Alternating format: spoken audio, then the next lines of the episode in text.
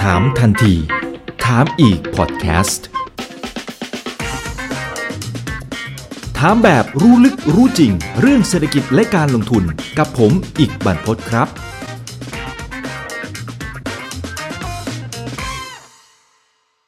วันนี้ได้เรียนเชิญพี่เอ็มมานะครับ คุณณรัลวิวรรธนไกร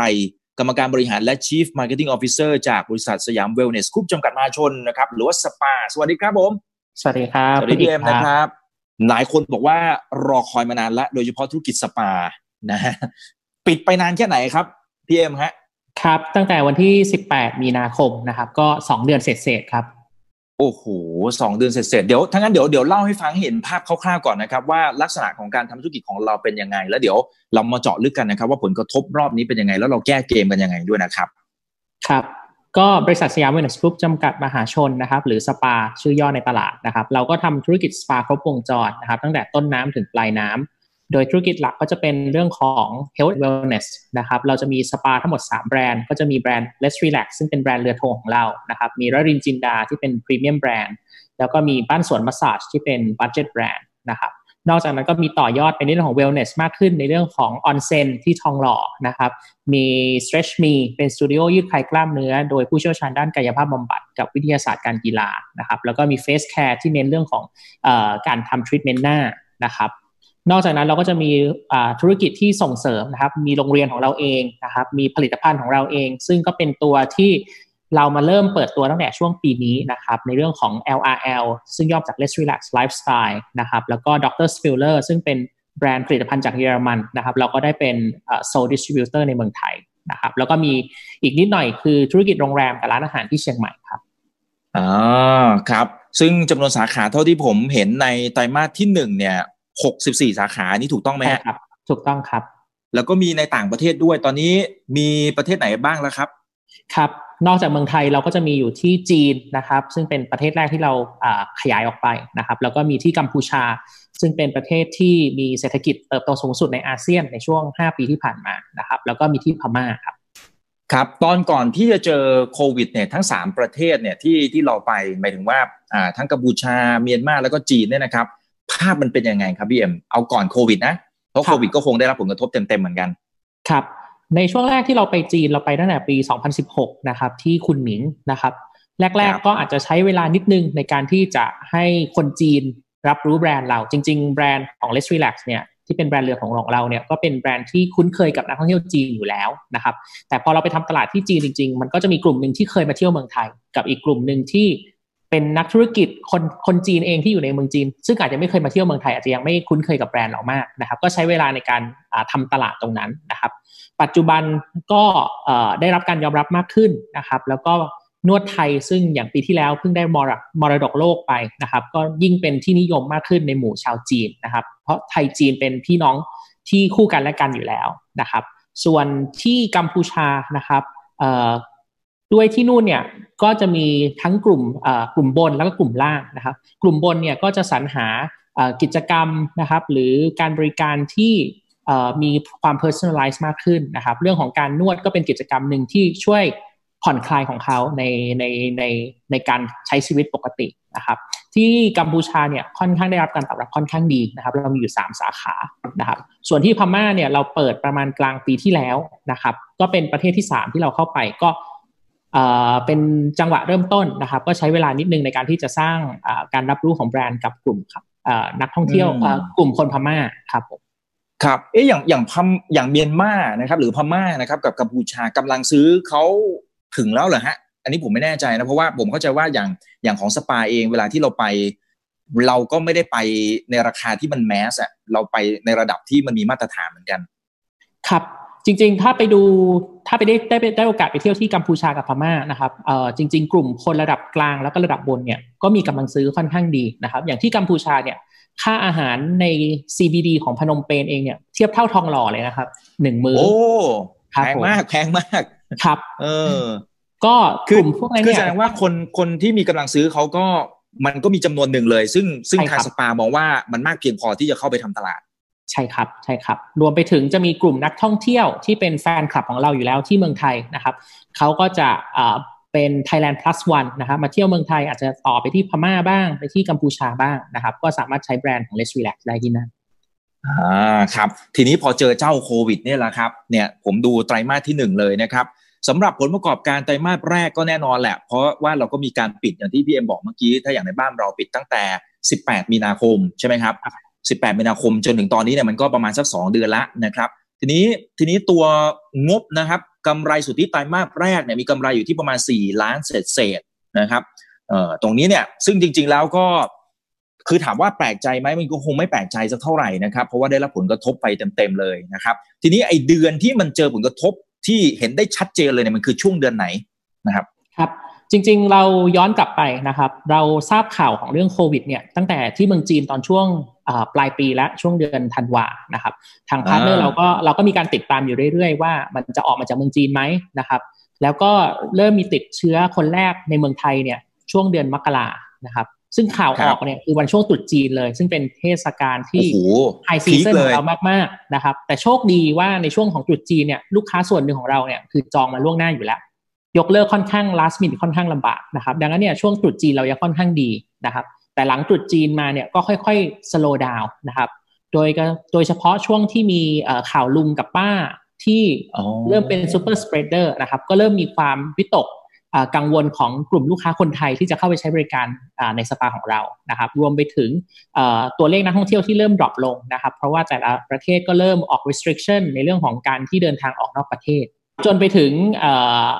การตัดสินใจของทางรัฐบาลนะครับ ที่สั่งให้ปิด ธุรกิจนะครับในช่วงของวันที่ 18อืมครับสัดส่วนของกลุ่มลูกค้าที่จะได้ทำความเข้าใจธรรมชาติของธุรกิจของเราด้วยนะครับ คือผมเข้าใจว่าส่วนส่วนใหญ่เลยแหละ เราทำตลาดกับทางฝั่งของคนจีนนะครับแล้วลูกค้าจีนเขาประทับใจเรามาก มันมันพอจะมีตัวเลขสถิติไหมเอาตัวเลขก่อนโควิด แล้วกันมันจะได้น่าจะสะท้อนภาพของเราได้ดีกว่านะครับ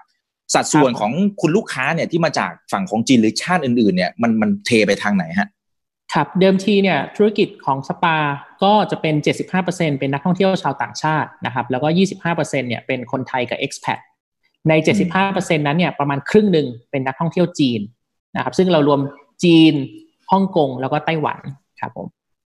โอ้อย่างนี้ถ้าถ้าหารกันเร็วๆ เท่ากับว่าจีนฮ่องกงไต้หวันรวมๆแล้วสัดส่วนประมาณสามสิบเปอร์เซ็นต์นะสิ ประมาณสี่ประมาณด้านได้ไหมฮะครับสี่สิบเปอร์เซ็นต์ครับผมโอ้ เอ้ยอย่างนี้พอมันเกิดเหตุอย่างนี้ปุ๊บเนี่ยมันทำให้ผู้บริหารต้อง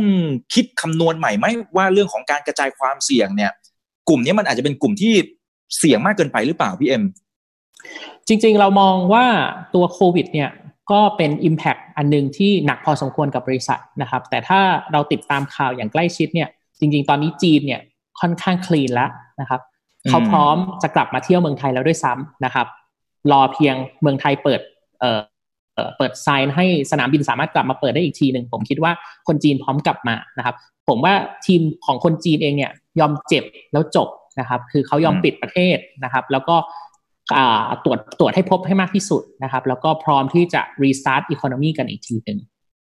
ครับในส่วนของตลาดจีนนะครับ ก็ตัวสปาที่นู่นเนี่ยก็ปิดไปประมาณเดือนเศษนะครับ ในช่วงของที่เขาล็อกดาวน์เนี่ยก็ค่อนข้างล็อกดาวน์จริง ๆ จังๆนะครับ คือทุกคนเนี่ยอยู่บ้าน นะครับหรืออยู่อพาร์ตเมนต์นะครับทำให้กิจกรรมที่เขาสามารถ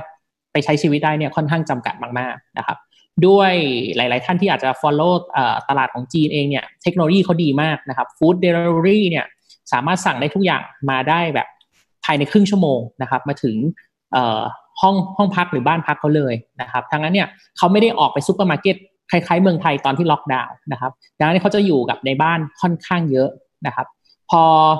เปิดกลับมานะครับหลังล็อกดาวน์เสร็จเนี่ยทุกคนก็น่าจะอัดอั้นนะครับปวดเมื่อยนั่ง work from home บ้างนะครับ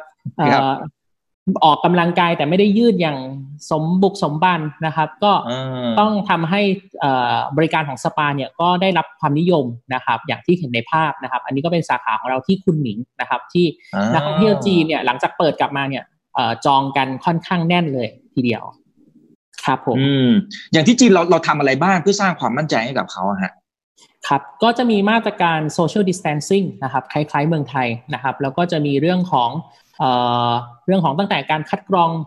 อุณหภูมิลูกค้านะครับคัดกรองอุณหภูมิของพนักงาน เพราะว่างานของบริการงานบริการเนี่ยค่อนข้างใกล้ชิดกันระหว่างตัวพนักงานกับลูกค้านะครับเรื่องของการนวดก็จะมีการปรับท่านวดให้เหมาะสมนะครับเลี่ยงการสัมผัสที่ใกล้ชิด เช่นการนวดศีรษะเป็นต้นครับ อ๋อแต่มันไม่ได้เป็นข้อห้ามใช่ไหมครับเมืองจีนเขาไม่ได้ห้ามใช่ไหมคืออย่างเมืองไทยผมเข้าใจว่าเท่าที่เห็นประกาศที่ออกมาเนี่ย จะไม่ให้จะจะห้ามไม่ให้นวดหน้านะครับแต่ผมไม่รู้ว่าที่เมืองจีนเป็นอย่างนั้นหรือเปล่า ที่เมืองหรือเป็นจีนแค่มาตรฐานของเรา เนื่องจากคุณหมิงเองเนี่ย ตัวเลขผู้ติดเชื้อค่อนข้างน้อยนะครับเอ่อการผ่อนคลายก็จะค่อนข้างรวดเร็วกว่าเมืองอื่น ๆ ในเมืองจีนที่อาจจะมีตัวเลขเอ่อผู้ติดเชื้อสูงขึ้นมาหน่อย อืมครับครับ มันมีสถิติไหมพี่เอ็มว่า เนี่ยพอหลังจากที่มีการเปิดในส่วนของตัวมาตรการล็อกดาวน์ปรากฏว่าลูกค้าที่กลับมาเนี่ย มันเท่ากับตอนก่อนที่เกิดปัญหาวิกฤตโควิด -19 หรือยัง มันสักกี่เปอร์เซ็นต์นะฮะเท่าที่เราเห็นข้อมูลนะครับเอ่อตอนนี้กลับมาสักประมาณ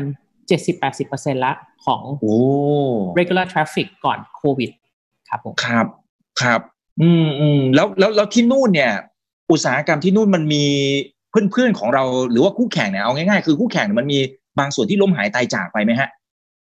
อ่าอันนี้ผมมีข้อมูลค่อนข้างจำกัดนะครับ แต่ว่าเท่าที่อืมเห็นเนี่ยธุรกิจสปาไทยในเมืองจีนเนี่ยอย่างที่คุณหมิงเองเนี่ยยังมีไม่มากนัก ไม่มีมากไม่มากรายนะครับเอ่อถ้าเป็น local player เนี่ยก็จะมีเป็นกลุ่ม high end เลยที่อยู่ในโรงแรม 5 ดาวนะครับกลุ่มกับกลุ่ม low end ที่เป็นแบบเอ่อร้านนวดตามริมถนนนะครับ เล็ก ๆ อะไรอย่างเงี้ยครับ ร้านนวดอยู่ตรงกลางเนี่ยจะยังไม่ค่อยเยอะมาก อืมครับ ในมุมของการทำธุรกิจครับพี่เอ็มไอช่วงที่เราเจอวิกฤตในช่วงประมาณสองเดือนเนี่ย เรามีค่าใช้จ่ายตรงไหนที่เรายังต้องจ่ายไปเรื่อยๆ ไม่สามารถที่จะลดได้ไหมฮะ ครับ ก็ในช่วงของสองเดือนกว่าที่เราปิดไปนะครับ เอ่อในส่วนของค่าใช้จ่ายสาขาเนี่ย ก็โชคดีที่ว่าหลังจาก ประกาศปิดตัวสปาไป ก็อีก 4 วันถัดมาก็ประกาศปิดห้างนะครับ พอห้างปิดเนี่ยก็ทางห้างก็ช่วยอนุเคราะห์ไม่เก็บค่าเช่านะครับ เพราะว่าลูกค้าไม่สามารถเข้าไปใช้บริการได้นะครับแลนด์ลอร์ดส่วนใหญ่ก็ค่อนข้างน่ารักนะครับ ให้ให้ความอนุเคราะห์กับทางสปาในการที่จะไม่เก็บค่าเช่าหรือลดในราคาพิเศษนะครับ ซึ่งตัวเนี้ยค่าเช่าก็ยังมีอยู่นิดหน่อยนะครับ ส่วนของค่าใช้จ่ายพนักงานนะครับ เนื่องจากเรา เป็นธุรกิจที่ได้รับผลกระทบจากโควิดนะครับตัวพนักงานประจำก็จะได้รับเเงินพิเศษจากประกันสังคมนะครับ ในช่วงที่เราปิดธุรกิจไป ตัวนี้ก็ก็ช่วยลดค่าใช้จ่ายลงไปได้พอสมควรนะครับ ส่วนพนักงานนวดซึ่งเป็นแรงงานหลักของเราเนี่ยก็จะได้ตัวเบี้ยเบี้ยเบี้ยห้าพันบาทนะครับ ที่เป็นตัวอาชีพอิสระนะครับ ดังนั้นเนี่ยถ้าถามว่า มีคอสอะไรที่เหลือบ้าง ก็จะมีค่า head office นิดหน่อยนะครับ ที่ยังต้องรันอยู่บ้างนะครับ ในเรื่องของการทำ operation นะครับและแล้วก็อาจจะมีเอ่อในส่วนของ financial expense นิดหน่อย พวกดอกเบี้ยอะไรต่างๆ ครับผมอ๋อครับ มันพอจะบอกเป็นหลักได้ไหมครับ ว่าไอ้ cash burn ที่เราจ่ายไปเนี่ยในแต่ละเดือนมันประมาณเท่าไหร่ เอาเอาช่วงนี้มันที่เราเจอวิกฤตนะ ถ้าบอกไม่ได้ไม่เป็นไรนะ เอาแค่คร่าวๆพอครับ จะได้เห็น่านจะประภาพมาณเจ็ดหลัก เจ็ดหลักเอ่อหน่วยสิบร้อยพันหมื่นแสนล้านหลักล้านบประมาณนี้ครับหลักล้านบาทใช่ไหมเพราะเพราะเราก็มีหลายสาขาเหมือนกันที่ที่ stand alone แล้วเรายังต้องจ่ายอยู่ ใช่ครับอืมจริง ๆ มันจะมีมันดูดูด้วยสองสองงบนะครับ ในงบของเอ่อ cash flow เนี่ยจะกระทบน้อยหน่อยนะครับ เพราะว่าเอ่อเราลดค่าใช้จ่ายไปได้พอสมควรนะครับ แต่มันจะมีเรื่องของเอ่อค่าเสื่อมอาคารของตัวตัวอาคารเช่า60กว่าสาขา50กว่าสาขาในประเทศ นะครับที่อันนี้มันต้องโดนตัดทางบัญชีอยู่แล้วครับผมอืมซึ่งจริงครับๆตัวงบของ Q1 เนี่ยที่เมื่อกี้คุณอีกเรียนว่ารายได้เอ่อกำไรมันลงมาเหลือประมาณ 4 ล้านเนี่ยจริง ๆ มันก็กระทบกับมาตรฐานบัญชีใหม่ด้วยตัว TFIS 9 แล้วก็ TRF TFIS 16 คือเรื่องของเครื่องมือทางการเงิน แล้วก็ตัวสัญญาเช่านะครับ เพราะว่าธุรกิจของเราเนี่ยเป็นเช่าสักประมาณ 90%ของสาขาทั้งหมด ซึ่งเอ่อตัว TFIS 16 เนี่ยมันก็จะทำให้เอ่อมีต้นทุนในเรื่องของการเช่าในช่วงปีแรกๆเนี่ยมากกว่าเดิมนะครับถ้าเทียบกับการเอ่อทำบัญชีในแบบรูปแบบเดิมครับผมอ๋อคือคือมันจะบุ๊กเข้ามาในบัญชีมากขึ้นอะไรประมาณนั้นเหรอฮะใช่ครับ จริงๆเอ่อจะให้ว่าให้เห็นภาพเร็วๆ ก็คือเหมือนจะเป็นเหมือนคล้ายๆหัวปลาวานนะครับ คือในช่วงปีแรกๆเนี่ยมันจะสูงขึ้นกว่าปกติ เดิมทีมันจะเป็น straight line นะครับ แต่พอเป็นหัวปลาวานเนี่ยในช่วงสามหนึ่งถึงสามปีแรกเนี่ยค่าใช้จ่าย ในเรื่องของการเช่าตามตามสัญญาเช่าเนี่ยจะสูงกว่าปกติ มันก็เลยจะทำให้ bottom line เนี่ยอาจจะน้อยลงกว่ามักมักอ่าปกตินะครับซึ่งจริง ๆ ในตัว MDNA ที่เราเขียนให้ทางนักลงทุนเข้าใจเรามากขึ้นเนี่ยเอ่อถ้าเทียบเอา TFIS ออกเนี่ยกำไรของ Q1 เนี่ยจะอยู่ที่ประมาณ 9 ล้านกว่าบาทอ๋อครับครับเอ่อเท่าที่ดูผลกระทบอย่าง Q2 อันนี้น่าจะบอททอมไหมอันนี้พอจะพูดได้ไหมครับ เอ่อก็เป็นข่าวดีนะครับ ที่วันนี้เอ่อทางรัฐบาลอ่าสบคนะครับ ก็อนุญาตในการผ่อนปลนระยะที่ 3 ให้ธุรกิจนวดและสปานะครับ สามารถเปิดได้ในวันที่ 1 มิถุนายนนี้ก็คือวันจันทร์นี้นะครับ ก็ควอเตอร์นี้ก็คงหนักหน่อยนะครับ เพราะเราหายไป 2 เดือนในการโอเปรตนะครับ แต่คิดว่าหลังจากนี้เนี่ยหนึ่งจาก ภาพที่เราเห็นที่เมืองจีน เราก็หวังว่าคนไทยก็อัดอั้นเหมือนกันที่จะนวดนะครับ หลังจากเราออกมาตรการไปต่างๆ ในเรื่องของการป้องกันการแพร่เชื้อของโควิดนะครับ ก็ได้รับการตอบรับเริ่มมีลูกค้าเข้ามาจองนะครับสำหรับวันจันทร์ที่จะเปิดครับผมอืมครับซึ่งจริงๆแล้วทางฝั่งของสปาเองเนี่ยเราใช้มาตรการตั้ง 18 มาตรการเนี่ยใช่ไหมครับ อาจจะขออนุญาตให้ให้ยกตัวอย่างหน่อยนะครับ เดี๋ยวจะได้เห็นภาพแล้วก็จะได้ดูเรื่องความเชื่อมั่นนะครับ คุณลูกค้าเองก็คนไหนที่อัดอั้นเนี่ยก็จะได้มีความเชื่อมั่นด้วยอ่าครับ ในส่วนของวิธี new normal นะครับ เราก็ต้องปรับ behavior ต่างๆ ในการที่จะเข้าใช้บริการนะครับ อย่างแรกเรามองว่าการคัดกรองพนักงาน แล้วก็คัดกรองลูกค้าเป็นสิ่งสำคัญนะครับ หลาย ๆ ที่จะคัดกรองเฉพาะลูกค้านะครับ แต่จริง ๆ แล้วธุรกิจสปาเนี่ยเราสัมผัสค่อนข้างใกล้ชิดนะครับกับ พนักงานกับลูกค้านะครับ ก็จะมีการวัดอุณหภูมิตั้งแต่เริ่มทำงานก่อนก่อนเข้าชิฟต์นะครับ แล้วก็ระหว่างวันด้วยนะครับ อันที่2เนี่ยเพื่อสร้างความมั่นใจเนี่ยเราได้เตรียมเครื่อง UV นะครับเป็น UVC เป็นรังสี UVC ที่จะฆ่าเชื้อนะครับในไวรัสในในในในในสถานที่บริการของเรานะครับ ซึ่งมันทำให้ลูกค้าเนี่ยจะต้องเปลี่ยนพฤติกรรม จากเดิมเนี่ยอาจจะ walk in เข้าไปได้โทรศัพท์เข้าไปจองได้ แต่ใน สถานการณ์ใหม่ใน new normal เนี่ยเราก็จะแนะนำให้ลูกค้าจองล่วงหน้าก่อนนะครับ เพื่อที่ว่าเราจะได้มีการฆ่าเชื้อในห้องทรีทเมนต์ก่อนที่ลูกค้าจะได้เข้าใช้บริการนะครับ เพื่อสร้างความมั่นใจมากขึ้นนะครับ นอกจากนั้นในห้องอื่นนะครับ ที่อาจจะเป็นห้องรวม เช่น ตัวห้องนวดเท้านะครับ เราก็จะมี hair เอ่อมี air purifier นะครับในการฆ่าเชื้ออเพื่อสร้างความมั่นใจมากขึ้นนะครับ นอกจากนั้นเนี่ย จริงๆ เราก็ศึกษากฎระเบียบของกระทรวงสาธารณสุขค่อนข้างเยอะนะครับ แล้วก็ศึกษาเคสตัดดี้ในเมืองจีนด้วยนะครับ เราก็จะมีเรื่องของพนักงานนวดนะครับ ซึ่งมีการสัมผัสกับลูกค้าค่อนข้างเยอะ จะมีนอกจากใส่แมสแล้วเนี่ยก็จะมีใส่แว่นตากันฝุ่นละอองนะครับ รวมไปถึงถุงมือนะครับ เพื่อป้องกันการสัมผัสให้มากที่สุดนะครับ นอกจากนั้นเนี่ย สิ่งสำคัญเลยอีกอันหนึ่งที่เราให้ความสำคัญมากๆ คือความรู้กับพนักงานนะครับในเรื่องของความรู้ว่าไวรัสเกิดขึ้นยังไง การแพร่กระจายเนี่ยเกิดขึ้นได้อย่างไรบ้าง เพื่อที่ว่าเขาจะได้ระมัดระวังนะครับ แล้วก็ลดความเสี่ยงในการที่จะเกิดการแพร่เชื้อได้นะครับ ครับครับเอ๊ะคือถ้าสมมติว่าเราดูจากเรื่องของเศรษฐกิจแล้วก็กำลังซื้อของประชาชนนะครับ ผมก็ ดูละตัวเลข GDP ติดลบประมาณสัก 1.8%แล้วก็ในแง่ของรายได้ของประชาชนเนี่ยก็หายไปเยอะเหมือนกันนะพี่เอ็มใช่ไหมฮะทีนี้ทีนี้คำถามคือผมไม่รู้ว่าอย่างบริการเรื่องของสปาหรือการนวดเนี่ย มันถือว่าเป็นของฟุ่มเฟือยไหมคือคำถามก็คือว่าทางผู้บริหารมีการประเมินเรื่องของดีมานอย่างไรนะครับ หลังจากที่โดนแรงกระแทกจากโควิดไปเนี่ยนะครับ ผมมองว่าถ้าเราพูด 5 ปีที่แล้วนะครับ การเข้าทรีทเมนต์สปาหรือการนวดเนี่ยอาจจะเป็นเรียกเรียกว่าเป็นสินค้าฟุ่มเฟือยหรือบริการฟุ่มเฟือยนะครับ อาจจะเป็นเฉพาะกลุ่มระดับกลางระดับบนที่นานๆที treat ตัวเองนะครับ ให้รางวัลกับชีวิตตัวเองบ้างนะครับ แต่ปัจจุบันเนี่ยด้วยไลฟ์สไตล์ของคนที่เปลี่ยนไปนะครับมีมีปัญหาเรื่องของการปวดปวดกล้ามเนื้อนะครับ มี work from home ในปัจจุบันบางคนอาจจะไม่มีเก้าอี้ที่เหมาะสมในการนั่งทำงานนานๆนะครับ จะเกิดจาการปวดเมื่อยนะครับทำให้บริการของนวดหรือสปาเนี่ยก็จะเป็น alternative option นะครับ ที่หลาย ๆ คนมองหาเป็นกิจวัตรประจำสัปดาห์เลยก็เรียกนั้นเรียกอย่างนั้นจะได้ครับคือกลายเป็นเรื่องปกติอะถูกไหมฮะคือเอาง่ายๆคือเหมือนกับว่าพอเราทำงานเสร็จปั๊บแป๊บหนึ่งเราก็ไปกัน นะครับไปนวดไปอะไรแก้เมื่อยอะไรว่ากันไปนะครับ หรือว่าทำสปา มันก็จะเป็นบางทีมันเป็นเรื่องของอการที่ผ่อนคลายด้วยนะนะผมเคยไปใช้บริการของพี่เอ็มนะครับ ทั้งสปาแล้วก็ตัว stretch me อู stretch me นี่ผมชอบมากเลยอะเหมือนกับเขาถูกเทรนมาแบบเต็มที่มาสอนเรานะครับ ว่าเราต้องยืดอะไรยังไง แล้วมันรู้สึกโล่งมันสบายมากเลยอะครับผมนะ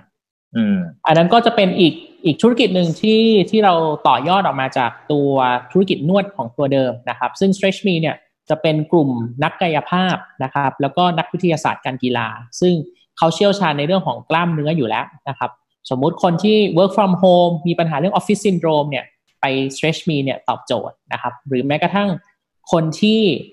ไม่ได้เป็นนักวิ่งนะครับ แต่เพื่อนๆก็ชวนไปมินิมาราทอนบ้าง ไปมาราทอนบ้าง ไม่ได้ซ้อมนะครับ พอวิ่งกลับมาเนี่ยจะเกิดจะเกิดอาการเอ่อยึดตามกล้ามเนื้อนะครับ ตัวนี้นักกายภาพก็จะช่วยผ่อนคลายมากขึ้น อืมครับ เอ๊ะแต่พอพอไปดูในแง่ของการจัดร้านอะไรของเราเนี่ยผมเข้าใจว่ามันจะต้องมีเรื่องของ social distancing ครับถูกไหมฮะซึ่งตรงนี้ผมไม่รู้ว่ามันกระทบกับ capacity ที่เราสามารถรองรับคุณลูกค้ามากแค่ไหนเมื่อเปรียบเทียบกับช่วงเวลาปกติครับ ในช่วงแรกเนี่ยเราก็จะปฏิบัติตามคำแนะนำของตัวทางภาครัฐทางสบคนะครับ อย่างเช่น ห้องนวดที่เป็นหนึ่งเตียงเรารับคนเดียวอยู่แล้วนะครับสองเตียงเราจะรับแค่คนเดียวนะครับ ถ้าสามเตียงเนี่ยเราจะเป็นเตียงเว้นเตียงนะครับ ดังนั้นเนี่ยตัว capacity จะหายไปบ้างนะครับ แต่เราคิดว่าด้วยในระยะสั้นเนี่ยกลุ่มลูกค้าคนไทยอาจจะยังไม่ได้ fill up ลูกค้าเหมือนแน่นเหมือนแต่ก่อนนะครับ น่าจะยังพอบริหารจัดการได้ นะครับแต่หลังจากนั้นเนี่ยหลังจากนี้เนี่ยถ้าตัวลูกค้าเยอะขึ้นนะครับ เราก็จจะต้องมีมาตรการเพิ่มมากขึ้นในการที่จะบริหารจัดการ ซึ่งหนึ่งในมาตรการที่เราเพิ่มขึ้นมาเนี่ยก็คือแนะนำให้ลูกค้าจองล่วงหน้านะครับ นอกจากเราจะคลีนตัวห้องทรีทเมนต์แล้วเนี่ยด้วยตัวแสง UVC เนี่ยก็จะมีเรื่องของการบริหารจัดการให้กระจายทั้งวันได้มากขึ้นนะครับ ซึ่งจะต่างจากแต่ก่อนที่คนไทยจะนิยมนวดตอนช่วงเย็นๆวันธรรมดานะครับค่ำๆแล้วก็เสาร์อาทิตย์นะครับ ปัจจุบันเองเนี่ยคนก็อาจจะต้องกระจายการใช้บริการให้มากขึ้น อาจจะมาบางส่วนมาเช้าเลยนะครับ ไม่อยากจะเจอคนเยอะนะครับ ก็อาจจะทำให้ utilization ของเราจริง ๆ สูงขึ้นด้วยอืมครับ แต่ในเมื่อพอมันมีเรื่องของเตียงเว้นเตียงนะครับ หรือว่าบางห้องอาจจะเข้าได้ทีละคนเนี่ยเอ่อถ้าประเมินคร่าวๆอย่างนี้เท่ากับ มันอาจจะหายไปสักสามสิบเปอร์เซ็นประมาณนี้ได้ไหมฮะ หมายถึงว่า capacity ที่แบบรับได้แบบเต็มที่เลย สมมติกรณีที่ลูกค้าจองมา ประมาณนั้นครับ ประมาณนั้นแล้วแล้วถ้าถามอีกมุมหนึ่งคือ การที่โอเปเรตร้านสปาให้มัน break even เนี่ย มันต้องสักกี่เปอร์เซ็นต์ จริง ๆ เท่าที่เราดูเนี่ยหกสิบเปอร์เซ็นจะ break even นะครับ เรามองว่าในระยะสั้นเนี่ย เราพยายามจะ above break even นิดนึงก็ก็ happy แล้วนะครับ แต่ถ้าสถานการณ์กลับมาปกติ อาจจะมีวัคซีนอะไรต่างๆ เนี่ย ก็จะทำให้ธุรกิจท่องเที่ยวแล้วก็ธุรกิจเชิงสุขภาพเนี่ยกลับมาปกติครับผมอ่าครับผมครับผม ทีนี้ทีนี้ในเมื่อ capacity มันหายไป แล้วเรามีมาตรการอย่างที่พี่เอ็มได้เล่าไปหลายอย่าง ซึ่งผมเข้าใจว่ามันมี cost มันมีต้นทุนที่เพิ่มขึ้น เรามีเราเราจะเพิ่มราคาไหม เพื่อเป็นการชดเชย กับไอ้พวกต้นทุนที่มันเพิ่มขึ้นมาและ capacity ที่หายไป ใน short term เรามองว่ายังไม่อยากเพิ่มราคานะครับ เราไม่อยากเพิ่มภาระให้กับผู้บริโภคนะครับ เราอยากให้ลูกค้ายังสามารถมาใช้บริการได้ในราคาที่เรียกว่า value for money นะครับแต่ว่าในที่สุดเนี่ยเรามองว่าด้วย economy of scale ของเราเนี่ยที่ลงทุนไปเนี่ยมันก็จะสร้างความเชื่อมั่นให้ลูกค้าหนึ่งลูกค้าเดิมของเราที่เป็นคนไทยนะครับสองกลุ่มลูกค้าที่อาจจะไม่เคยใช้บริการของ Let's Relax หรือบ้านสวนมาสซาจ เคยใช้รายการร้านเล็ก ๆ นะครับ แต่ปัจจุบันอาจจะขาดความเชื่อมั่นในในมาตรการความสะอาดของร้านนั้นๆนะครับ ก็จะสวิชใช้ที่เราได้มากขึ้นครับผมอ่าโอเค พอจะเห็นภาพทางฝั่งของรายได้แล้วแล้วถ้าเป็นฝั่งต้นทุนมันวิธีคิดมันจะเปลี่ยนไปไหมครับ เช่นสมมติผมเข้าใจว่าตอนนี้สาขาส่วนใหญ่เราอยู่ในห้างใช่ไหมฮะแล้วก็มี stand alone บ้างบางส่วนนะครับ แต่ทีนี้สาขาในห้างโอเค ตอนที่มันปิดพี่เอ็มก็บอกว่าก็สามารถผ่อนผันได้อะถูกไหมครับ แต่ stand alone น่าจะยังต้องจ่ายนะ ถูกไหมจ่ายบางส่วนใช่ครับ เพราะว่า landlord บางท่านก็จะเป็นบุคคลธรรมดาที่ทำอาชีพปล่อย ปล่อยอสังหาริมทรัพย์เป็นทรัพย์เช่านะครับ ครับ โอเค ทีนี้ทีนี้ทีนี้ผมพยายามจะนึกภาพตามว่า แต่ในชีวิตความเป็นจริงเสร็จปุ๊บเนี่ยผมไม่รู้ว่าคนไปเดินห้างมันจะน้อยลงไหม แต่ stand alone คนก็อาจจะรู้สึกว่าเอ้ยคนมากจะมันน่าจะน้อยกว่าหรือเปล่าก็อาจจะมีความมั่นใจมากขึ้น แต่ฝั่งที่เป็นต้นทุนเนี่ยเนี่ยในเมื่อเรายังต้องมีการจ่าย ให้กับไอ้คนที่เป็นเจ้าของ landlord นะครับ แต่ว่าห้างมันอาจจะได้รับการผ่อนผันบ้างนะดูมันมันยังมีมันมีเหมือนกับมุมที่มันยังขัดกันอยู่นิดหน่อยเนี่ยครับ ในมุม strategy เนี่ย เราจะเน้นไปทางไหนในอนาคตไหมครับ หรือหรือไอสิ่งที่มันเป็นอยู่ก็ก็จะยึดไปตามนี่แหละ จริง ๆ รูปแบบของฟอร์แมตของร้านเนี่ยเราค่อนข้าง diversify อยู่แล้วนะครับประมาณ1ส่วน3ของสาขาทั้งหมดเนี่ยเราอยู่ในห้างสรรพสินค้านะครับอีก1ส่วน3เนี่ยเป็น standalone แล้วก็อีก1ส่วน3เนี่ยจะเป็นอยู่ในโรงแรมนะครับ ซึ่งในเฟสแรกที่เราจะกลับมาเปิด1มิถุนาเนี่ยโอเค รูปแบบสุดท้ายในโรงแรมเนี่ยอาจจะชะลอเปิดไว้ก่อน เพราะว่านักท่องเที่ยวยังไม่กลับมาเต็ม stream นะครับส่วนรูปแบบของห้างแน่นอนมันมีข้อดีและข้อเสียนะครับ ข้อดีคือจะมี traffic ที่เข้ามาพอสมควรนะครับ แต่ต้นทุนค่าเช่าต่อตารางเมตรเนี่ยก็จะสูงหน่อยนะครับ กลับกันในส่วนของ format ของ standalone เนี่ย ต้นทุนการเช่าต่อตารางเมตรเนี่ยจะต่ำหน่อยนะครับ แต่traffic อาจจะลดลงมานะครับ แต่เรามองว่าวิกฤตต้องพลิกวิกฤตให้เป็นโอกาสนะครับ ในโอกาสเนี่ยผมว่า traffic ใน standalone เนี่ยจะโดดโดดมากสูงมากขึ้นนะครับ เพราะว่าคนจอดรถปุ๊บเข้าไปนวด แล้วก็กลับบ้านโอกาสในการที่จะ contact เนี่ยน้อยนะครับ แต่ว่าในตัวห้างเองเนี่ย เราก็อยู่ใน prime location ที่ค่อนข้างสะดวกนะครับเอ่อ ตอนนี้ทุกคนก็จะพูดว่า new normal ก็กลับมาโอ normal แล้วเพราะรถติดเหมือนเดิมนะครับหลายๆลูกค้าหลาย ๆ คนก็จะบอกว่าเออเลิกงานแล้วแวะไปนวดสักชั่วโมงหนึ่งสองชั่วโมงหลบรถติดดีกว่านะครับ ก็จะเป็นอีกออปชันหนึ่งที่คนทำงานในเมืองนะครับ ในสถานีเอ่อใกล้ๆ BTS ต่างๆ ที่เรามีอยู่เนี่ย ก็จะเข้ามาใช้บริการได้สะดวกมากขึ้น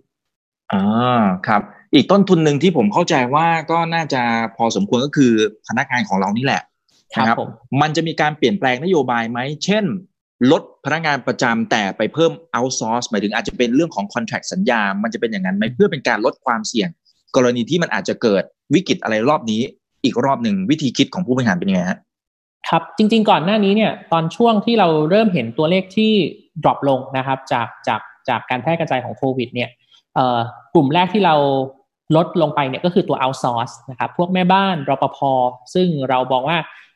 ถ้าจำนวนลูกค้าลดเนี่ยพนักงานประจำของเราเอง ไม่ว่าจะเป็นพนักงาน reception หรือพนักงานนวดเนี่ยก็จะช่วยได้ในบางส่วนนะครับตัวเนี้ยเราลดไปตั้งแต่ก่อนโควิดแล้วช่วงช่วงโควิด ก่อนที่เราจะปิดวันที่ 18 มีนาที่ผ่านมานะครับใน next step เรามองว่า core resource ของเราเนี่ยตัวพนักงานนวดเรายังเมนเทนนะครับเราไม่มีแผนที่จะลดจำนวนพนักงานนะครับ แต่อาจจะมีลดต้นทุนการการันตีรายได้บ้างในช่วงระยะสั้นนะครับ เพื่อเพื่อลด ค่าใช้จ่ายในตัวนี้นะครับ แต่ว่าเรามองว่าในระยะยาวเนี่ย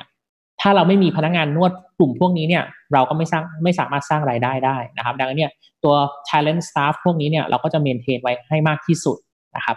ส่วนพนักงาน reception เราก็จะมีให้เพียงพอกับการบริการนะครับ เพื่อไม่ให้ลดหย่อนในเรื่องของมาตรการต่างๆ เราบริหารต้นทุนพนักงานหมอนวดอย่างไร นะในสถานการณ์ที่เกิดข้อจำกัดในการรับลูกค้าได้น้อยลงนะครับเนี่ยมีโอกาสไหมที่จะเป็นแบบ Delivery เลยอะนะพี่เอ็มที่บริการนวดถึงที่ถึงบ้านลูกค้ามีโอกาสไหมฮะครับอตอบคำถามแรกก่อนว่าเราบริหารพนักงานนวดอย่างไรครับ จริง ๆ สิ่งที่เราสื่อสารกับนักลงทุนมาตลอดว่าตัวพนักงานนวดเนี่ยมันเป็น variable cost นะครับคิดง่ายๆ มันคือ pay per job นะครับมันเป็นส่วนแบ่งรายได้ สมมุติว่าเราชาร์จลูกค้า 1,000 บาท หมอนวดเนี่ยก็จะได้อยู่ประมาณสัก 18-20%ของค่าบริการนะครับ สมมุติตีว่าอยู่ประมาณ 180-200 แปลว่ายิ่งเขาทำงานเยอะรายได้เขายิ่งดีนะครับแต่ว่าในช่วงวิกฤตเนี่ยแน่นอนตัว traffic อาจจะลดลงมา เราก็จะมีการันตีรายได้ที่จะ cover ในระดับหนึ่ง ก่อนหน้านี้ก็จะสูงพอสมควรนะครับ แต่ว่าพอเรากลับมาเปิดเนี่ยก็อาจจะมีการลดตรงนี้ลงมาในระยะสั้นนะครับ เพื่อให้ทั้งองค์กรแล้วก็ตัวพนักงานเนี่ย ข้ามวิกฤตนี้ไปด้วยกันนะครับส่วนคำถามที่ 2 เรื่อง massage delivery เนี่ยจริงๆ เราศึกษาโมเดลเนี้ยมาพอสมควรแล้วนะครับ แต่ว่าในช่วงนี้ต้องบอกว่าช่วงการแพร่ระบาดของตัวโควิด -19 เนี่ยอาจจะไม่เหมาะในการที่จะเริ่มลอนช์ตัวนี้นะครับ เพราะว่าเอ่อหนึ่งมันมีโอกาสเยอะที่พนักงานเราจะไปได้รับเชื้อจากตัวลูกค้านะครับสองเนี่ย ตัวไม่ว่าจะเป็นการเดินทางจากออฟฟิศหรือจากสาขาไปที่บ้านของลูกค้าเนี่ยก็ใช้ Public Transport นะครับมันก็จะมีโอกาสในการติดเชื้อนิดหน่อยนะครับดังนั้นเนี่ยเรายังมองว่าข้อเสียมันเยอะกว่าข้อดีนะครับเราไม่ได้ละทิ้งโมเดลนี้อาจจะเป็นอีกโมเดลหนึ่งที่สยามเวลเนสไปรุกในอนาคตนะครับ แต่ว่ายังไม่ใช่ตอนนี้ครับ ถ้ากรณีที่เลวร้ายแบบสุดๆเลยเนี่ยบริษัทเองจะทนรับภาระได้สักกี่เดือนนะฮะแล้วก็ช่วงที่มันหยุดเนี่ย จะต้องมีการจ่ายค่าใช้จ่ายของพนักงานกี่เปอร์เซ็นต์อ่าครับเอ่อจริง ๆช่วงที่เริ่มต้นการแพร่กระจายของโควิด เนี่ยทางทีมผู้บริหารเราเนี่ยก็มีวอลตั้งวอลลุ่มขึ้นมานะครับ เรามีเราเราประชุมกันบ่อยมากนะครับ เพื่อติดตามสถานการณ์ แล้วก็มีการทำ best case base case แล้วก็ worst case นะครับ worst case ตอนแรกที่เราทำเนี่ยเรามองว่าสปาอาจจะกลับมาเปิดได้ปลายปีด้วยซ้ำนะครับ ซึ่งตอนนี้ เพราะว่าเรามองว่าอาจจะมี second wave หรือมีอะไรต่างๆ ที่ที่เราก็ติดตามอย่างใกล้ชิดนะครับ แต่ว่าโอเค อย่างวันนี้ก็มีข่าวดีที่เราจะได้กลับมาเปิดในช่วงหนึ่งมิถุนายนนะครับ ก็อาจจะดีกว่าแผนที่เราเราตั้งไว้ในส่วนของ worst case นะครับ ส่วน base case เนี่ยจริง ๆ เราก็มองไว้ว่าเปิดเนี่ยช่วงประมาณกลางปีนะครับ ในช่วงของเดือนมิถุนากรกฎาหลังจากตัวเลขผู้ติดเชื้อเนี่ยเริ่มลงมาเหลือ single digit นะครับต่างๆ ตอบคำถามว่าในส่วนของค่าใช้จ่ายอะไรนกี้ที่ยังต้องจ่ายอยู่ก็อย่างที่เรียนคุณอีกนะครับว่าในช่วงของที่เราปิดเนี่ยโอเค ในเรื่องของค่าเช่าได้รับเวฟบ้าง ส่วนใหญ่นะครับ แล้วก็ตัวค่าแรงพนักงานเนี่ยจริง ๆ ของเราอาจจะไม่เหมือนธุรกิจอื่นที่ได้รับผลกระทบกับโควิดนะครับของเราเนี่ยโดนสั่งปิดนะครับ พอโดนสั่งปิดเนี่ยก็จะได้เงินชดเชยจากประกันสังคมนะครับ ในส่วนของพนักงานประจำ ที่ 62%ของฐานรายได้ 1 5ื่นนะครับ ส่วนพนักงานนวดเนี่ยซึ่งเป็นอาชีพอิสระเนี่ยก็จะได้ตัว 5,000 บาท เท่าที่ผมจำได้คือ 3 เดือนนะครับ ซึ่งก็จะ cover ในตัวนี้ จริง ๆ พนักอย่างที่เรียนว่า worst case เนี่ยเราเตรียมแผนไว้แล้วว่า สมมุติว่าถ้า worst case เกิดขึ้นไปเปิดได้ช่วงปลายปีเนี่ยบริษัทต้อง reserve เงินไว้ส่วนหนึ่งที่จะช่วยพนักงานครับให้ให้ฝ่าวิกฤตนี้ไปได้นะครับ พอได้เงินรัฐบาลเสร็จ ถ้าไม่พอเนี่ยเราจะมีเตรียมเงินสำรองไว้สำหรับการช่วยเหลือในเรื่องของอการดำเนินชีวิตต่างๆ ครับ ใช่ก้อนนี้หรือเปล่าครับพอดีคุณกฤษดาพิมพ์เข้ามาบอกว่าเห็นมีการเงินเอาไว้ร้อยห้าสิบล้านบาทไอ้ตรงนี้หรือเปล่านะครับ ที่บอกว่าสำรองเงินเอาไว้สำหรับพนักงานด้วย แล้วก็แผนเรื่องของการลงทุนต่างๆ ตอนนี้ชะลอหมดเลยไหมฮะจริงๆเรามองว่าด้วยสถานการณ์ปัจจุบันเนี่ยเราพยายามถือเงินสดให้มากที่สุดนะครับ ในช่วงก่อนหน้านี้เนี่ยทางฝ่าย CFO เนี่ยก็มีการใช้กู้เงินออกมานะครับ เพื่อ reserve เงินให้ให้เราเพียงพอที่จะฝ่าวิกฤตนี้ไปได้นะครับ ซึ่งก่อนหน้าเนี่ยตอนวิกฤตโควิดใหม่ๆ ช่วงเดือนมกรากุมภาเนี่ยเราเตรียมแผนไว้แล้ว เพราะเราเราทำ best case worst case แล้วก็ base case ไว้แล้วตั้งแต่แรกนะครับ ดังนั้นเนี่ยเรามองแล้วว่าถ้าสมมุติเราปิด 3 เดือน 6 เดือน 9 เดือนต้องใช้เงินสดเท่าไหร่ ให้เราอยู่รอดได้ ซึ่งตัวนี้ก็จะเป็นส่วนหนึ่งของเเงินที่จะเอามาช่วยสนับสนุนให้ให้ให้ทั้งพนักงานแล้วก็องค์กรเนี่ยวิสาวิกฤตไปได้นะครับ ส่วนคำถามที่สองเมื่อกี้ก็คือชะลอมากกว่านะครับ เรามองว่าธุรกิจท่องเที่ยวกับ medical tourism เนี่ยน่าจะกลับมานะครับ แต่ว่าในปีนี้อาจจะไม่เหมาะที่จะขยายสาขาจำนวนเยอะนะครับ เราก็ มองว่าถ้ามี location ที่ใช่เรายังขยายอยู่นะครับ แต่ว่าอาจจะมีการชะลอเป็นปลายปีนี้หรือต้นปีหน้า ครับนี่ขนาดเราจริง ๆ ถือว่าเป็นเบอร์ต้นๆของในวงการนะครับ แล้วเราก็มีการวางแผนอะไรเยอะแยะมากมายสำรองเงินอะไรเยอะแยะมากมาย ซึ่งผมเชื่อว่ายังไงก็รอดอยู่แล้วแหละทีนี้คำถามก็คือว่าในวงการนี้เนี่ยเราก็จะเห็นว่าอ่าสมมติไปต่างจังหวัดนะเอาเชียงใหม่เป็นต้นนะครับ เชียงรายเราก็เห็นนะบางทีอาจจะเป็นแค่ ตึกแถวใช่ไหมครับ แล้วก็อาจจะมีการเปิดบริการสปาอะไรว่างไป ผมเชื่อว่าสายป่านเขาคงไม่ได้ยาวมากเท่ากับสปานะฮะในเท่าที่เห็นหรือว่ามีข้อมูลเนี่ย ในวงการคิดว่าจะล้มหายตายจากไปมากน้อยแค่ไหนครับ แล้วมันจะเป็นโอกาสสำหรับรายใหญ่ไหมคำว่าโอกาสก็อาจจะเป็นในมุมของการขยายตลาด หรืออาจจะเป็นในมุมของการไปซื้อกิจการ อันนี้ยกตัวอย่างเป็นต้นนะครับ ผมว่าวิกฤตนี้ก็เป็นโอกาสหนึ่งของเรานะครับด้วยร้านนวดส่วนใหญ่โดนปิดไปสองเดือนเศษนะครับ หลายคนไม่ได้เตรียม cash flow ไว้ก็กระทบพอสมควรนะครับ ช่วงนี้เองเนี่ยจริง ๆ ก็มีคนมาเสนอกิจการให้ M&A เริ่มเข้ามาพอสมควรนะครับ เพราะว่าอาจจะมองว่า cash flow ไม่มีแล้ว อยากได้เงินก้อนที่จะ exit business ออกไปนะครับ หรือ อยากไป diversify ไปลงในธุรกิจอื่นๆนะครับ ซึ่งจริงๆ เรามองว่าโอกาสเนี้ยก็อาจจะทำให้หนึ่งผู้บริโภคเนี่ยเข้าใช้บริการสถานบริการที่มีมาตรฐานมากขึ้นนะครับ เลือกที่จะใช้มากขึ้นในแบรนด์ร้านสปาหรือร้านนวดที่ที่ได้มาตรฐานนะครับ แล้วก็สองเนี่ยกลุ่มร้านเล็ก ๆ อาจจะ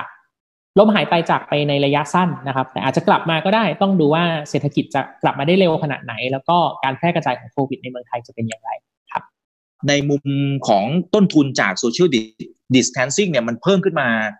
เยอะแค่ไหนทางฝั่งของแฟรนไชส์ที่เมืองจีนนะนะครับต้นทุนมันเพิ่มเยอะขึ้นไหมต้นต้นทุนของเมืองจีนผมไม่ไม่ได้มี exact number นะครับ เพราะว่าเขาเป็นแฟรนไชส์ดังนั้นเนี่ยเราจะรับรู้เขาเฉพาะเรื่องของรายได้ ในในส่วนของค่าใช้จ่ายเนี่ยจะเป็นของเขาทั้งหมดนะครับ แต่อย่างในเมืองไทยเนี่ยอย่างที่คุณอีกเรียนว่าเรามี 18 มาตรการที่เสริมเข้ามาเนี่ยก็ก็มี expense เพิ่มขึ้นมานะครับ แต่เราเชื่อว่า การลงทุนในตัวนี้จะสร้างความเชื่อมั่นให้กับกลุ่มผู้บริโภค โดยเฉพาะกลุ่มลูกค้าคนไทย ซึ่งจะเป็นตลาดระยะสั้นที่เราจะต้องการเพิ่มขึ้นมาครับผมแล้วคิดว่าน่าจะ take off เลยเนี่ย มันต้องใช้เวลาสักแค่ไหนได้มีการประเมินกับทางด้านของทีมผู้บริหารไหมฮะขึ้นอยู่กับว่าความพร้อมของประเทศไทยที่จะรับนักท่องเที่ยวนะครับ จริง ๆ เรามองว่า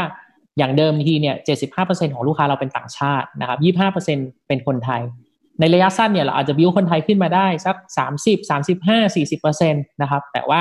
คงไม่สามารถมาอ่า replace ตัวนักท่องเที่ยวชาวต่างชาติที่เรารับอยู่นะครับ แต่โชคดีในความโชคร้ายก็คือว่า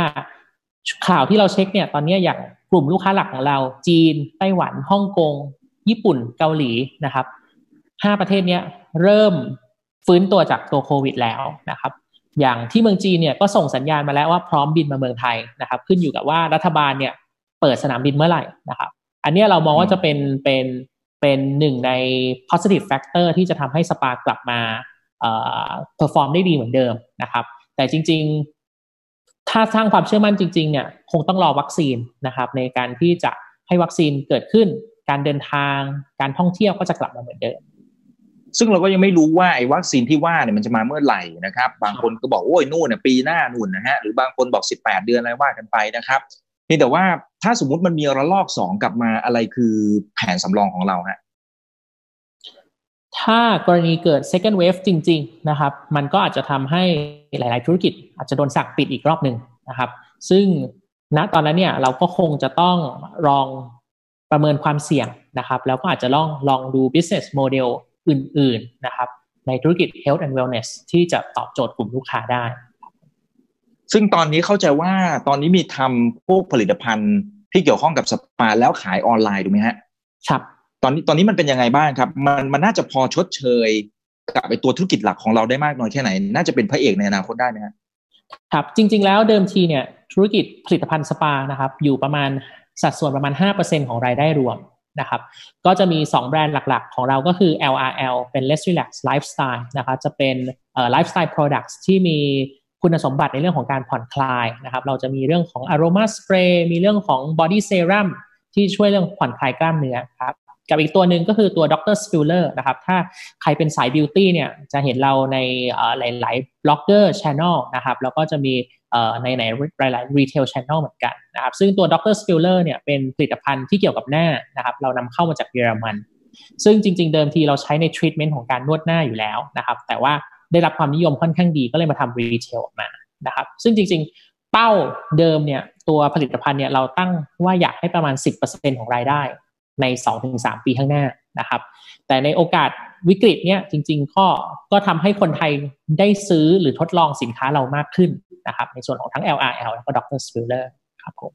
ครับคำถามของคุณตอยถัดมาอันนี้น่าสนใจมาก แล้วก็เป็นคำถามต่อเนื่องจากพี่บี้นะครับ บอกว่า เอ๊ะไม่แน่ใจว่าจุด break even ของสาขาเนี่ย มันจะเปลี่ยนแปลงไปไหม หลังจากที่มันเกิดเหตุการณ์โควิดนะครับ น่าจะเปลี่ยนนะครับ cost structure หลาย ๆ อย่างอาจจะต้องเปลี่ยนนะครับ ซึ่งเดี๋ยวเราคงต้องกลับมา revisit หลังจากเราเปิดได้หนึ่งมิถุนานะครับ ลองดูว่าเอ่อ percentage ของแต่ละ cost เนี่ยมีเปลี่ยนไปเยอะขนาดไหน pre covid แล้วก็ post covid ครับครับผม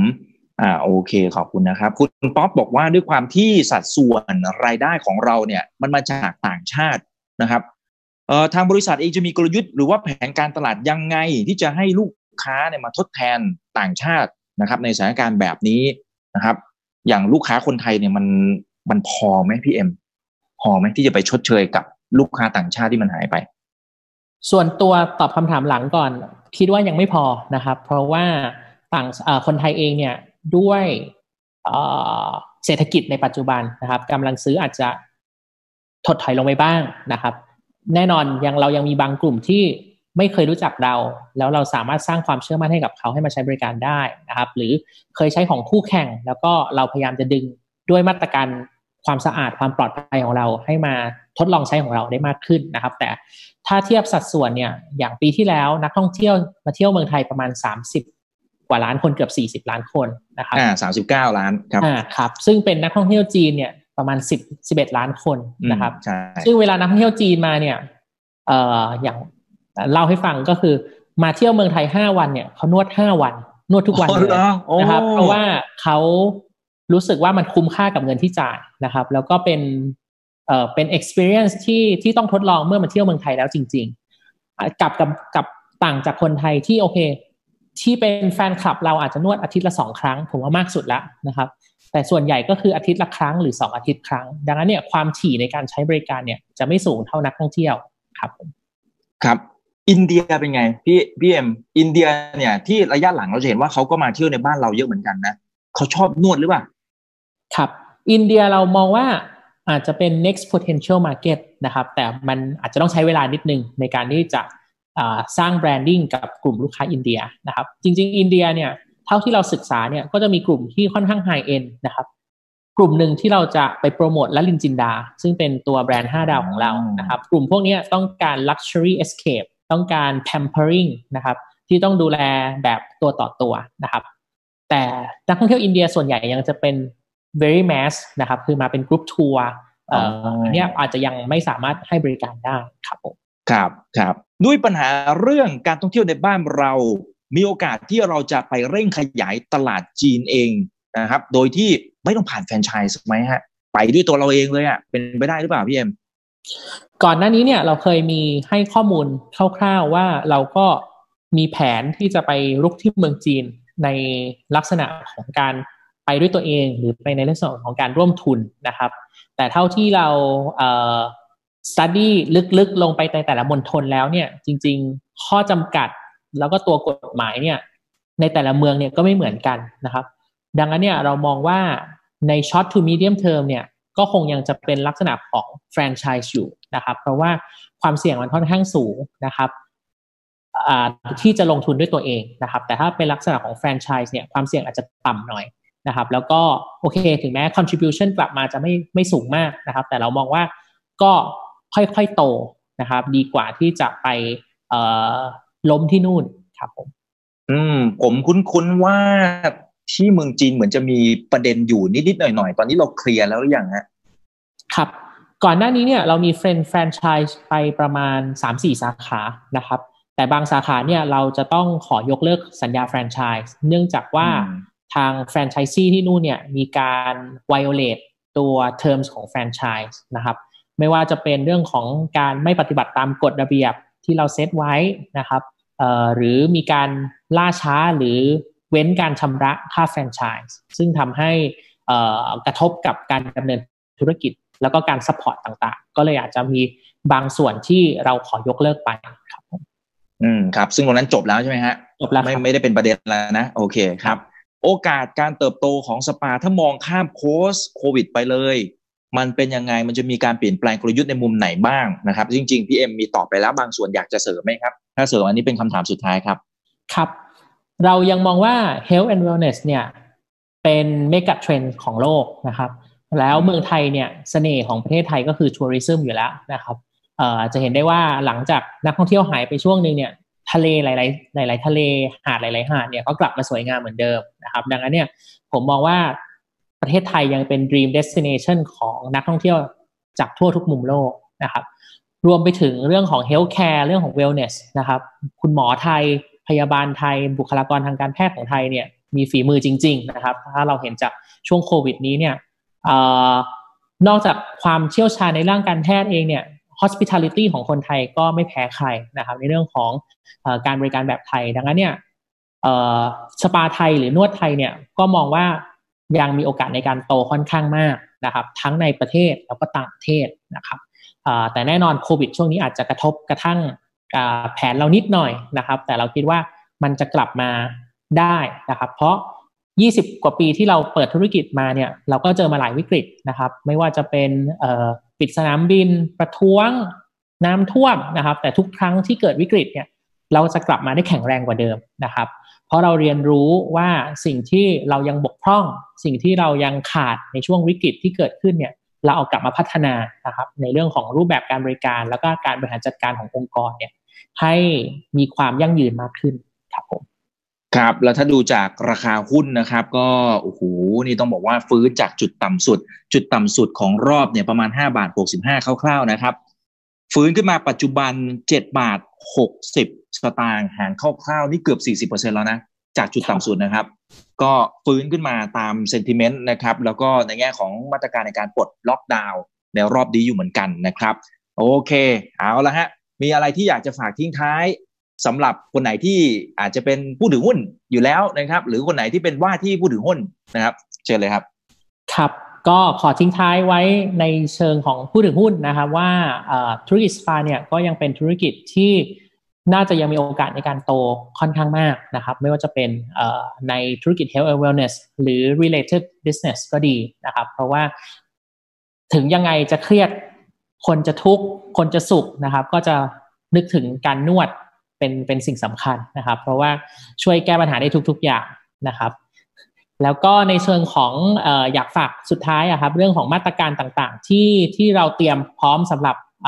ผู้เข้าใช้บริการในหลาย ๆ แบรนด์นะครับไม่ว่าจะเป็น Let's Relax แล้วจินจินดา Stretch มีบ้านสวนมัสซาจนะครับ เราก็มีมาตรการมากมายนะครับ ที่จะเพิ่มเสริมความมั่นใจในการเข้าใช้บริการในช่วงที่จะมีการแพร่กระจายของโควิดอยู่ครับผม แล้วถ้าเป็นในมุมของลูกค้าล่ะเมื่อกี้พี่เอ็มบอกว่าถ้าจะไปควรจะไปจองก่อนมันมันจองอะไรยังไงได้บ้างฮะโทรไปอย่างนี้เหรอฮะง่ายๆครับตอนนี้เราก็จะมี Line แอดนะครับของแต่ละแบรนด์สามารถทักเข้าไปเลยนะครับในส่วนของ l e x i l a b เนี่ยเราก็จะมีให้สามารถกด online booking ได้เลยนะครับเข้าไปสามารถจองเช็ค space อะไรต่างๆ แล้วก็ชำระเงินได้เลยนะครับ ก็ติดตามในเพจใน Facebook ก็ได้ครับอ่า search ในแต่ละแบรนด์ก็จะมีเอ่อ Facebook Page แล้วก็ข้อมูลในการจองของแต่ละแบรนด์ รวมไปถึงมาตรการต่างๆ ที่เรา launch ออกมาครับ ได้ครับ เดี๋ยวผมเข้าไปดูเลยฮะ ถ้าว่างปุ๊บไปทันทีครับ จองเลยฮะ ยินดีครับครับขอบคุณมากครับพี่เอ็มขอบคุณมากแล้วเดี๋ยว ถ้ามันมีเรื่องของความคืบหน้าอะไรยังไงเดี๋ยวผมเชิญใหม่นะครับ แล้วก็หรือผลประกอบการไตรมาสถัดไปด้วยนะครับได้ครับโอเคครับขอบคุณครับขอบคุณมากนะครับพี่เอ็มขอบคุณมากครับ อย่าลืมนะครับว่าเริ่มต้นวันนี้ดีที่สุด ขอให้ทุกท่านโชคดี และขอให้มีเสรีภาพในการใช้ชีวิต ผมอีกบรรพศครับ